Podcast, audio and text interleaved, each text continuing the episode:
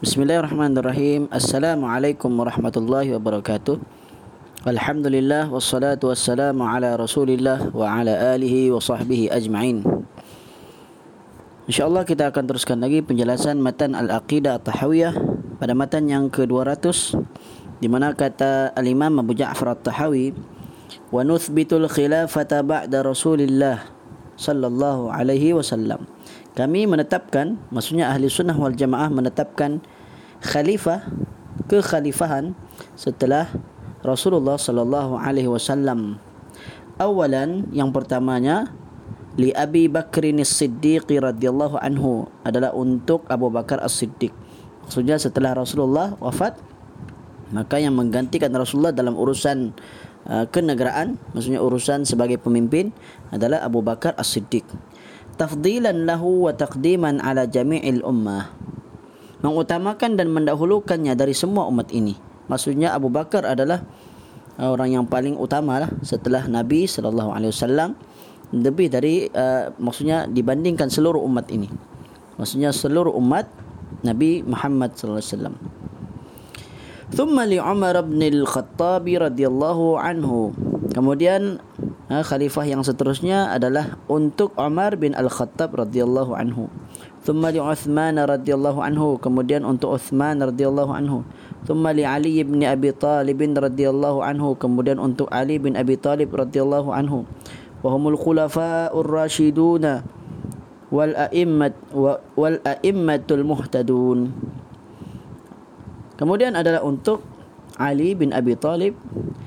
Mereka semua adalah khalifah ar-rasyidin maksudnya para pengganti Rasulullah sallallahu alaihi wasallam yang rasyid yang bijaksana wal a'immatu al muhtadun dan juga para pemimpin yang mendapat petunjuk yang beroleh petunjuk kata Syekh Salih Fauzan setelah selesai dari masalah wajibnya mencintai dan berwala kepada para sahabat tidak boleh membenci mereka yakni bara sikap bara dan membenci orang yang membenci mereka Maksudnya orang yang benci sahabat maka kita kena juga benci pada mereka serta tidak boleh mempermasalahkan perselisihan yang terjadi di antara mereka. Tidak boleh mempersoalkan. Imam Abu Ja'far At-Tahawi kemudian menyebutkan masalah khilafah setelah wafatnya Nabi sallallahu alaihi wasallam yaitu sebagaimana yang beliau sebutkan. Maksudnya inilah akidah Ahlussunnah wal Jamaah yang berbeza dengan golongan Syiah lah. Ha, di mana Syiah tidak menerima kekhalifahan Abu Bakar, Umar dan Uthman. Kemudian saya lanjutkan lagi kata Syekh Salih Fauzan.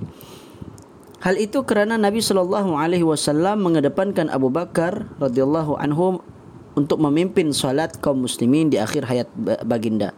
Okey, di dalam sirah kalau kita membaca atau hadis-hadis Nabi, Abu Bakar As-Siddiq adalah pengganti Nabi dari segi mengimamkan kaum muslimin. Itu petanda menunjukkan bahawa Abu Bakar adalah orang yang layak menggantikan uh, Rasulullah sebagai khalifah. Okay, yang pertama. Sambung lagi kata Syekh Salih Fazan. Di sini terdapat isyarat tentang kekhalifahan beliau. Ini Abu Bakar. Itulah sebabnya para sahabat berkata kepada beliau ketika mereka membai'ah beliau. Rasulullah sallallahu alaihi wasallam telah redha kepada anda untuk agama kami. Apakah kami tidak redha kepada anda untuk mengurus untuk memimpin urusan dunia kami? Maksudnya uh, hal kenegaraan. Okey, maksudnya menjadi pemimpin lah. Maka mereka pun membai'ah beliau. Ini membai'ah Abu Bakar. Juga kerana segala keutamaan yang terdapat pada diri Abu Bakar radhiyallahu anhu sendiri yaitu sebagaimana yang lalu uh, yang selalu paling depan di dalam berbuat hal-hal yang besar sebelum dan sesudah hijrah. Maksudnya Abu Bakar ni adalah orang yang paling uh, terdepan lah dalam melakukan kebajikan sama ada sebelum maupun sesudah hijrah. Beliau adalah manusia yang paling utama setelah Nabi sallallahu alaihi wasallam. Kemudian diikuti Umar bin Al-Khattab radhiyallahu anhu berdasarkan pilihan Abu Bakar radhiyallahu anhu sendiri. Kemudian diikuti oleh Uthman radhiyallahu anhu berdasarkan ijma' para sahabat berdasarkan Dewan Syura yang dipilih oleh Umar radhiyallahu anhu sebelum wafatnya yang termasuk orang-orang yang mendapat jaminan masuk syurga. Eh, kalau kita lihat dalam sejarah uh, Umar uh, dilantik uh, oleh Abu Bakar uh, As-Siddiq. Uh, Abu Bakar melantik Umar. Maksudnya dia khususkan dia tulis surat ha, mengatakan bahawa aku lantik Omar sebagai pengganti aku. Kemudian Omar pula setelah beliau ditikam ha, uh, oleh Abu Lu'lu'ah ha, ketika sebelum wafatnya Omar bin Al-Khattab beliau sempat menunjukkan beberapa orang sahabat. Ha, ada enam orang tidak silap saya enam orang. Antara enam orang tersebut ada ha, Sayyidina Uthman. Lalu para sahabat pun ahli syura berbincang-bincang. Akhirnya mereka sepakat mereka melantik Uthman bin Affan menjadi khalifah. Okey. Jadi uh, kerana itu apa yang di, disepakati oleh para sahabat maka kita juga wajib mengikuti. Maksudnya kita kena terima. Kemudian setelah terbunuhnya Uthman radhiyallahu anhu kekhalifahan dikendalikan oleh Ali radhiyallahu anhu. Inilah urutan kekhalifahan. Maka barang siapa yang mendakwa bahawa kekhalifahan setelah wafatnya Nabi sallallahu alaihi wasallam adalah untuk Ali radhiyallahu anhu maka dia sesat dan menyalahi Nabi dan ijma' kaum muslimin. Nabi sallallahu alaihi wasallam dan ijma' kaum muslimin. Okey sebagaimana golongan golongan Syiah. Okey. Golongan Syiah mendakwa bahawa kekhalifahan itu adalah untuk Ali radhiyallahu anhu. Mereka menamakan beliau sebagai orang yang diwasiatkan untuk memimpin umat ini dan sesungguhnya itu hanya mereka maksudkan untuk mengeruhkan persatuan umat dan mengobarkan api fitnah di antara manusia. Okay? Syiah ni dia begitulah. Ha? Tujuan dia mengatakan Sayyidina Ali ni ha? adalah pengganti Nabi. Konon-kononnya ada uh, ada wasiat dari Nabi begitu.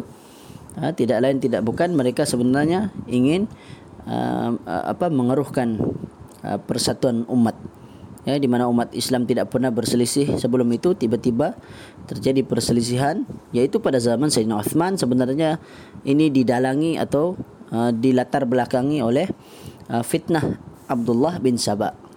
Abdullah bin Sabah inilah sebenarnya yang mencipta agama Syiah mereka sama sekali tidak memiliki pandangan yang lebih baik terhadap para sahabat. Syiah mengatakan para sahabat adalah orang-orang yang zalim dan setiap sifat tercela di dalam Al-Quran yang dimaksudkan adalah para sahabat dalam pandangan mereka. Ini jahatnya orang Syiah.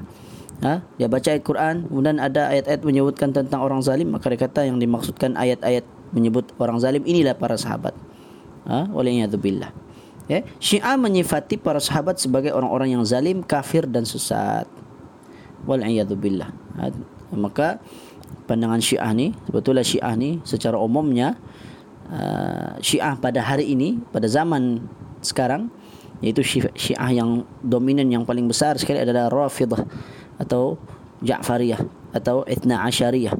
Okey. Maka mereka ini kata para ulama mereka ini bukan lagi Islam. Okey kebanyakan ulama mengatakan mereka ini bukan lagi Islam Syiah ni. Ya, kecuali lah orang-orang awamnya. Orang-orang awamnya yang tidak tahu yang tidak mengkaji. Tapi sepakat ya, bagi ulama-ulama Syiah maka mereka ini bukanlah ya, bukan lagi Islam sebenarnya. Kerana dasar Islam mereka sangat jauh dengan dasar akidah ahli sunnah wal jamaah. Inilah sebabnya saya sambung lagi kata uh, Syekh Salih Fauzan.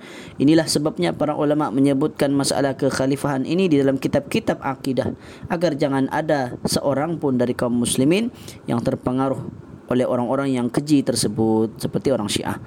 Pengurutan khalifah yang empat adalah urutan seperti ini adalah pandangan ahli sunnah wal jamaah kerana para sahabat mengurutkan maksudnya mengik, me, apa, membuat urutan ini. Ha, mereka membuat urutan uh, ini dan mereka uh, bersepakat di atas perkara ini maksudnya di dalam masalah uh, urutan khalifah ini maksudnya tidak ada perselisihan dengan di kalangan para ulama kecuali kecuali Syiah Syekhul Islam Ibn Taimiyah rahimahullah berkata, sesiapa yang menyelisihi yakni tidak sependapat dalam masalah kekhalifahan, maka dia lebih dia lebih sesat dari keldai kampungnya. Ha? Kata-kata uh, Syekhul Islam Ibn Taymiyah ini uh, tidak dibawakan. Dalam kitab saya tidak ada uh, rujukannya. Uh, wallahu alam. Mungkin biasanya bila mana tidak dibawakan rujukan uh, biasanya lah uh, ada di Majmu' Al-Fatawa lah.